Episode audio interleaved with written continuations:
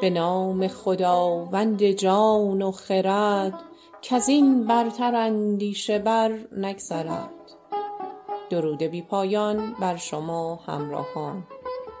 من مریم خرمی با همکاری رسول پناهی بخش بیستم شاهکست رو به شما عزیزان تقدیم می کنم در قسمت قبل شنیدیم که شاه نوذر به دست افراسیاب اسیر شد ولی سپاه افراسیاب هم در زابل و پارس شکست سختی از ایرانیان خوردند.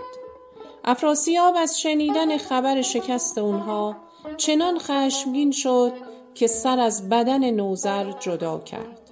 وقتی خبر کشته شدن شاه ایران به زال رسید سپاهی بزرگ برای رویارویی با افراسیاب آماده کرد.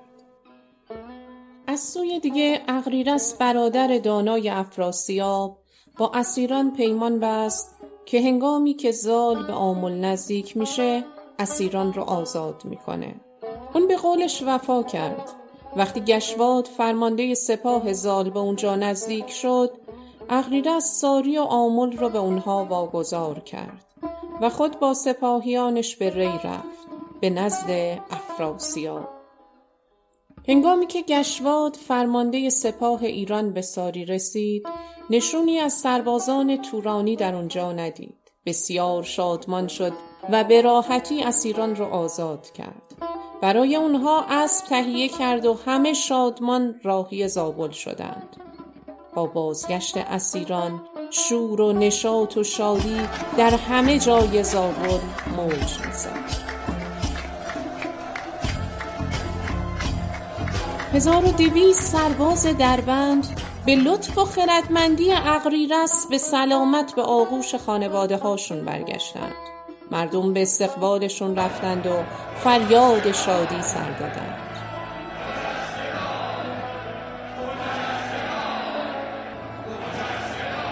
زال به شکرانه بازگشت اونها به درویشان گنج بسیار بخشید. از رها شدگان دلجویی شد و هرچه نیاز داشتند به اونها بخشیدند. حالا که سرنوشت اسیران با مهربانی و دلسوزی اغریرث به خوشی رقم خورد بیایید با هم سری به ری بزنیم به کاخ افراسیاب. هنگامی که دو برادر با هم روبرو میشند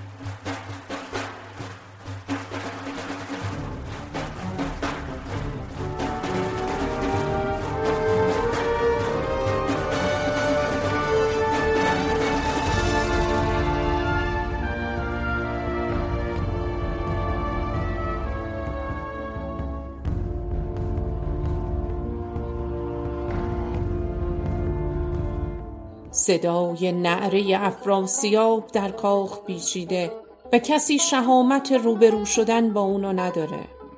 اغریرث حاصل تلاش ها و جاه طلبی های اونو به راحتی برباد داده و حالا قدم به کاخ این شیر زخم خورده گذاشته. روبرو شدن با افراسیاب در این زمان همچون رفتن داخل قفس شیری گرسنه و خشمگینه. نفسها در سینه حبس شده. گویا همه نگاه های نگران به اغریرث میگن که رفتن به نزد افراسیاب رفتنی بی بازگشت خواهد بود. ولی اغریرث با گام های استوار و با اراده محکم به نزد برادر رفت. نگاه پرخشم افراسیاب با نگاه سرزنش کننده اغریرث تلاقی کرد. افراسیاب فریادی کشید و گفت تو چه کردی؟ تو شهد شیرین منو با زهر تلخ آمیختی؟ مگه من به تو نگفتم اونها رو بکش؟ در جنگ جنگاوری به کار میاد نه خرد و اندیشه. اغریرث با ابروان در هم کشیده نگاه تلخی به برادر کرد و با صدای رسا در پاسخ برادر گفت چنین داد پاسخ به افراسیاب که لختی بباید همی شرم و آب. هر آنگه که تاید به بد دسترس ز یزدان بترس و مکن بد به کس. که تاج و کمر چون تو بیند بسی نخواهد شدن رام با هر کسی. یکی پر ز دانش یکی بی خرد خرد را سر دیو کی در خورد؟ از خدا بترس و بدی نکن این تاج و تخت افراد زیادی رو دیده یکی با خرد و دانش یکی بی خرد و نادان. در سر دیو کی خرد و اندیشه جایی داره؟ با شنیدن این سخنان تمام وجود افراسیاب رو خشم فرا گرفت. چشمانش همچون دو چشمه خون شد از خشم دندان بر دندان سایید. نعره ای زد شمشیر از نیام بیرون کشید و بدون لحظه ای تأمل پیکر پاک برادر رو به دو نیم کرد. سپهبد برآشفت چون پیل مست به پاسخ به شمشیر یازید دست. میان برادر به دو نیم کرد چنان بی وفا ناهشیوار مرد. مرگ جانسوز اغریرث به دست برادر یادآور مرگ دلخراش ایرج به دست برادرش تور بود. گویی تاریخ دوباره تکرار می شد و چه تکرار دردناکی.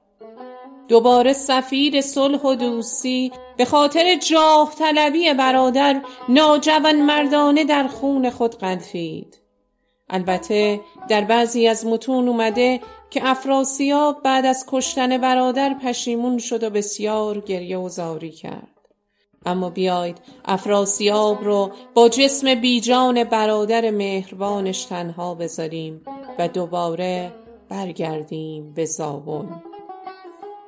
هنوز در زابل چیزی از شادی رهایی اسیران نگذشته بود که این خبر دردناک به اونجا هم رسید.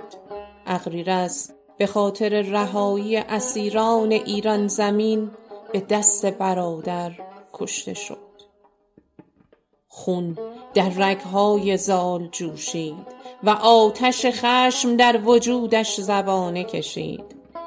اگه زال به خاطر مهربانی و پیمان اغریرث از حمله به تورانیان میگذشت حالا با مرگ اون خردمند دیگه باید درس خوبی به افراسیاب بده و به خونخواهی شاه نوذر برخیزه. چو از کار اغریرث نامدار خبر شد سوی زال سام سوار. چنین گفت کاکنون سر بخت اوی شود تار و ویران شود تخت اوی. بزد نای رویین و بربست کوس بیاراست لشکر چو چشم خروس. سپهبد سوی پارس بنهاد روی همی رفت پر خشم و دل کینه جوی.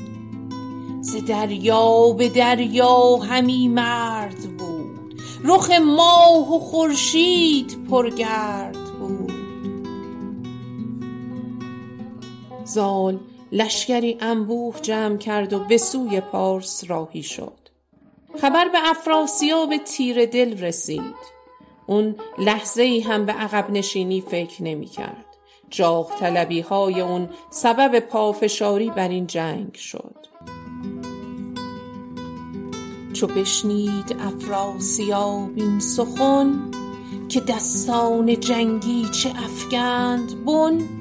بیاورد لشکر سوی خوار ری بیاراست جنگ و بیفشارد پی. دو سپاه با هم روبرو شدند و جنگ سختی میون اونها در شب و روز جنگ ادامه داشت. روزها میگذشت و سربازان بسیاری از دو طرف کشته می‌شدند. گویا مشکلی در کار بود. چرا با وجود دلاوری بسیار زال و پهلوانان باز هم پیروزی نصیب سپاه ایران نمی‌شد؟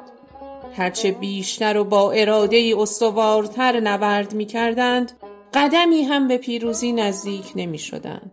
مشکل کجا بود؟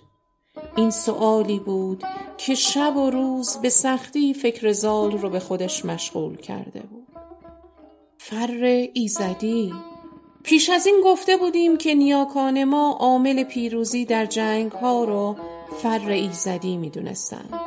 یعنی یاری خداوند و این فر در وجود پادشاهان بود بعد از مرگ نوزر مدت هاست که تخت شاهی خالی مونده زال چنان سرگرم نبرد شده بود که این نکته مهم را از یاد برده بود. بدون این فر هرگز به پیروزی دست نخواهند یافت. پس شبی زال بزرگان و جمع کرد و گفت همی گفت هرچند از پهلوان بود بخت بیدار و روشن روان بباید یکی شاه خسرو نژاد که دارد گذشته سخنها به یاد. به کردار کشتیست کار سپاه همش باد و هم بادبان تخت شاه. سپاه مثل کشتیه و شاه مثل باد و بادبان. همونطور که کشتی بدون باد و بادبان حرکت نمی‌کنه سپاه هم بدون شاه پیروز نخواهد شد. ابتدا باید شاهی برای این سرزمین انتخاب کنیم. خب به نظر می رسید که از میان پسران نوزر توس و هم باید یکی بر تخت شاهی بشینه. اما زال اونها رو شایسته مقام شاهی نمی‌دونست. پس به بزرگان گفت نزیبت بر ایشان همی تاج و تخت. بباید یکی شاه بیدار بخت که باشد بر او فره ایزدی بتابد ز دیهیم او بخردی. باید شاهی رو انتخاب کنیم که دارای فر ایزدی باشه و دانش و خردمندی. شاید چون فرزندان نوزر نوجوان بودند از نظر زال مناسب مقام شاهی نبودند. اما نکته جالب این بود که پهلوانان در انتخاب یا رد پادشاهان دستی باز داشتند. اگه به یاد داشته باشید در داستانهای پیشین کاوه آهنگر بود که فریدون رو مناسب شاهی دونست و این جایگاه رو به اون بخشید و حالا هم زال توس و هم رو مناسب این کار نمی‌دونه. زال دستور داد که از میان نوادگان فریدون کسی را برای پادشاهی پیدا کنند که دارای فر ایزدی باشه. پس قارن و گروهی به جستجو در شهرهای مختلف پرداختند تا سرانجام مردی سال خورده و دانا و دادگر از نسل فریدون یافتند و به اون مژده دادند که زال شما رو شایسته شاهی می‌دونه.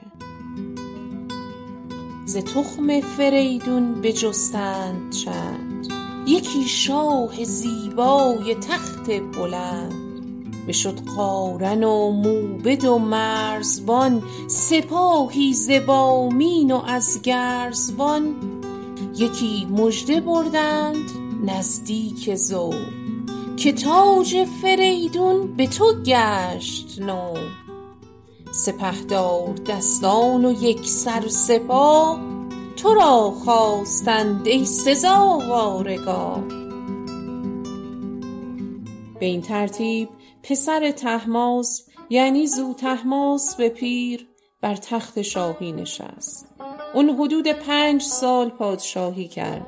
در این مدت اگرچه جنگ ادامه داشت ولی دیگه دو طرف کشته های زیادی نمی‌دادند. کهن بود بر سال و هشتاد مرد. به داد و به خوبی جهان تازه کرد.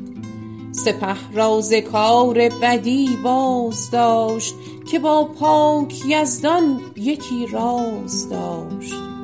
گرفتن نیارست و بستن کسی وزان پس ندیدند کشتن بسی.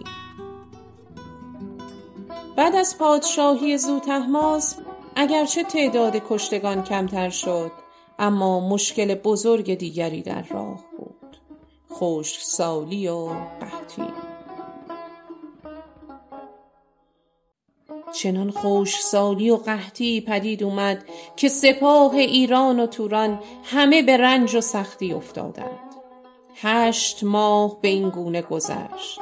دیگه توانی برای دو سپاه باقی نمونده بود. همان بود که تنگی بودن در جهان شده خشک خاک و گیا را دهان. نیامد همی ز آسمان هیچ نم همی برکشیدند نان با درم. همه می گفتند که این خشکسالی به خاطر کردار بد ماست. پس تصمیم گرفتند دست از جنگ بکشند. شاید مهر ایزدی دوباره به اونها برگرده. دو سپاه فرستادهای به سوی زوتهماس گسیل کردند و گفتند کجا بهرمان زین سرای سپنج نیامد به جز درد و اندوه و رنج؟ بیا تا ببخشیم روی زمین سراییم با یکدیگر آفرین. حالا که جز درد و رنج و سختی چیزی نصیبمون نشده بیایم به این جنگ خاتمه بدیم. با وجود خشکسالی دو سپاه بدون آب آذوقه توان ادامه نبرد رو نداشتند. پس ناچار به پذیرش صلح شدند. اونا با هم قراردادی نوشتند و مرزهای دو کشور تعیین شد. تورانیان به آن سوی رود جیهون برگشتند. زال به زابل رفت و زوتهماسب هم لشکر رو به پارس برگرداند. سر نامداران تهی شد ز جنگ ز تنگی نبد روزگار درنگ. بر آن بر نهادند هر دو سخن که در دل ندارند کین کهن. به این ترتیب جنگ به پایان رسید البته شایسته است که در اینجا به داستان آرش کمانگیر هم اشاره کوتاهی کنیم. اگرچه از داستان آرش در شاهنامه یادی نشده اما در متون دیگه اومده که وقتی افراسیاب و زوتهماس خواستند پیمان آشتی ببندن برای تعیین مرز دو کشور افراسیاب تیری رو نشانه گذاشت چنان که از تیرهای دیگه به درستی شناخته بشه. بنا رو بر این نهادند که جای فرود اومدن تیر مرز میان دو کشور باشه. پس آرش برای پرتاب اون تیر انتخاب شد. آرش بر فراز کوهی در تبرستان رفت بر فراز دماوند. تیر رو در کمان نهاد و همه توان و وجودش رو در اون تیر گذاشت. اون تیر رو رها کرد ولی در دم جان به جان آفرین تسلیم کرد. تیر از زمان طلوع خورشید که رها شد تا هنگام غروب آفتاب به فر ایزدی از حرکت باز نایستاد و در محلی در بلخ فرود اومد تیر رو در بلخ پیدا کردند و برای افراسیاب آوردند. اون ابتدا گمان کرد شاید تیر دیگه ای باشه اما بدون تردید این همون تیر ویژه بود. همه شگفت زده شدند که چطور این تیر چنان مسافتی رو پیموده. اما سرانجام افراسیاب اونو خواست خدا و پدیده ای آسمانی دونست و مرگ اسبانش از نداشتن توشه و از بین رفتن بسیاری از سپاهیانش رو هم به فال بد گرفت و پذیرفت که به پیمانش وفا کنه و به آن سوی رود جیهون برگرده با پایان جنگ و بازگشت سپاهیان به مرزهای تعیین شده مهر ایزدی دوباره به زمین برگشت. آسمان غرید و ابر بارید و چشمه ها جوشان و رودها روان شدند و دوباره زندگی و شادی به این سرزمین بازگشت. پر از قلقل رعد شد کوهسار زمین شد پر از رنگ و بوی و نگار. جهان چون عروسی رسیده جوان پر از چشمه و باغ و آب روان. جشن و شادی در هر سوی کشور برپا شد. همگان به سپاسگزاری پرداختند. جشن آبانگان که در دهم آبان ماه برگزار میشه میگن جشن رهایی از ستم افراسیاب و رهایی از رنج و گرسنگی اون دوران که هنوز بر مونده به هر حال تا پنج سال رنج و سختی از این سرزمین رخت برچید و رفت. اما روزگار زوتحماس به پیر هم به پایان رسید.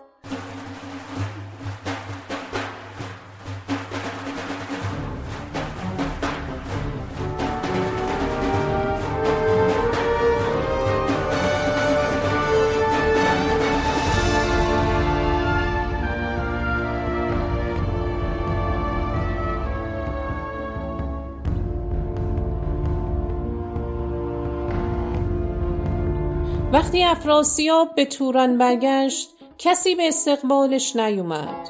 حتی درودی از سوی پشنگ به اون فرستاده نشد. گرچه شاه نوزر به دست افراسیاب کشته شد اما کشته های بسیار سپاه توران و شکست های پی در پی اونا و پذیرفتن پیمان آشتی و از همه مهمتر کشته شدن اقریرس به دست برادر خشم پشنگ رو بسیار برانگیخته بود. پدر از دست اون خشمگین و از مرگ اغریرس خردمند و مهربان غمگین و دل بود. پشنگ از پادشاهی بیزار شده بود. اون فرستادگان افراسیاب رو هم به حضورش نمیپذیرفت. ماه و سال میگذشت ولی پدر به اون اجازه دیدار هم نمی‌داد. شرم و خشم و درد تمام وجود افراسیاب رو فرا گرفته بود. بدو روی ننمود هرگز پشنگ شد آن تیغ روشن پر از تیر زنگ همی گفت اگر تخت را سر بودی چو اغریرثش یار در خر بودی تو خون برادر بریزی همی ز پرورده مرغی گریزی همی. مرا با تو تا جاودان کار نیست به نزد منت راه دیدار. پنج سال گذشت و زوتحماس از جهان رفت. خبر به تورانیان هم رسید. وقتی پشنگ از این خبر آگاه شد با همه ناراحتی هایی که از افراسیاب داشت پیکی به سوی اون روانه کرد و گفت اکنون تخت شاهی خالی مونده. قبل از اینکه کسی به اون تخت تکیه بزنه به ایران برو و کار ناتمومت رو تمام کن. پیامی بیامد ز نزد پشنگ به افراسیاب آن دلاور پلنگ. که بگذار جیحون و برکش سپاه ممان تا کسی برنشیند به گاه. افراسیاب سپاهی بزرگ جمع کرد که آن سوی اون ناپیدا بود و دوباره آهنگ جنگ. خبر به گوش بزرگان رسید پس با گیله و شکوه به سراغ زال رفتند و به تندی با زال سخن گفتند. بگفتند با زال چندی درشت که گیتی بس آسان گرفتی به مشت. پس از سام تا تو شدی پهلوان نبودیم یک روز روشن روان. سپاهی ز جیحون بدین سو کشید که شد آفتاب از جهان ناپدید. اگر چاره دانی مرین را بساز که آمد سپهبد به تنگی فراز. وقتی زال سخنان اونها رو شنید ناراحت شد و گفت چنین گفت با مهتران زال زر که تا من به مردی ببستم کمر سواری چو من پای بر زین نگاشت. کسی گرز و تیغ مرا بر نداشت. به دریا نهنگ و به که در پلنگ ز نهان گشت در آب و سنگ.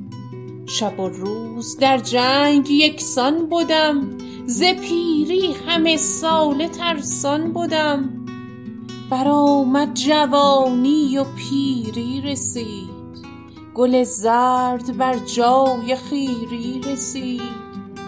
من ار باز ماندم ز تاب و توان نماندم جهان بی جهان پهلوان. کنون گشت رستم چو سرو سهی بر او برفرازد کلاه مهی. اکنون من پیر شدم اما پسرم رستم همچون سرو بلندقامتی شده که شایسته کلاه بزرگیه. اما اون نیاز به اسبی جنگی داره که مناسبش باشه. این اسبهای تازی به درد اون نمی‌خورند. پس نزد رستم رفت و به اون گفت به رستم بگفت ای گو پیلتن به بالا سرت برتر از انجمن. یکی کار پیش است و رنجی دراز کز او بگسلد خواب و آرام و ناز. تو را نوز پورا گه رزم نیست. چه سازم که هنگامه بزم نیست؟ هنوز از لبت شیر بوید همی. دلت ناز و شادی بجوید همی. چگونه فرستم به دشت نبرد؟ تو را پیش شیران پر کین و درد. چه گویی چه سازم؟ چه پاسخ دهی که جفت تو بادا مهی و بهی؟ تو هنوز کودکی و زمان جنگ تو نیست. الان زمان بازی و شادی توه. من چطور تو رو به جنگ بفرستم؟ رستم وقتی سخنان پدر رو شنید پاسخ داد.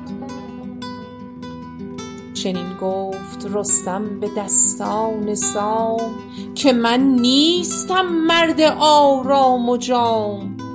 چنین یال و این چنگ های دراز نه والا بود پروریدن به ناز.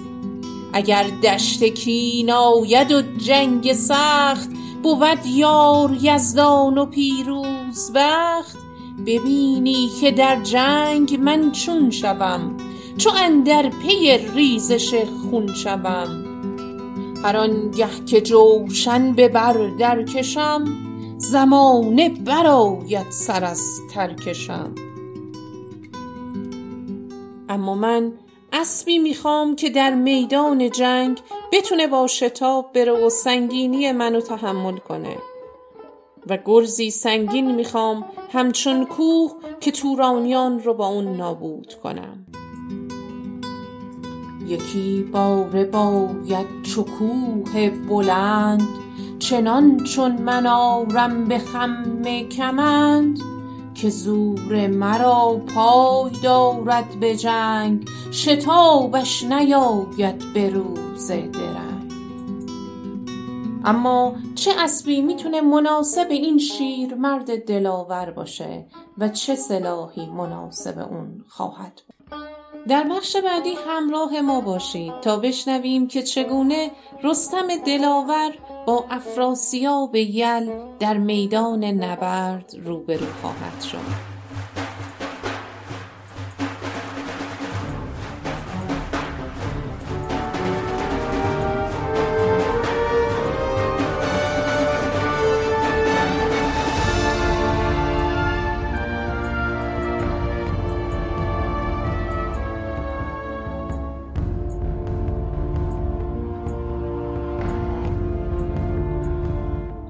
اگر از شنیدن داستانهای ما لذت می‌برید لطفا شاهکست رو به دوستان خودتون هم معرفی کنید. من مریم خرمی تا قسمت بعدی شما رو به ایزد یکتا می سپارم روز و روزگار بر شما خوش باد.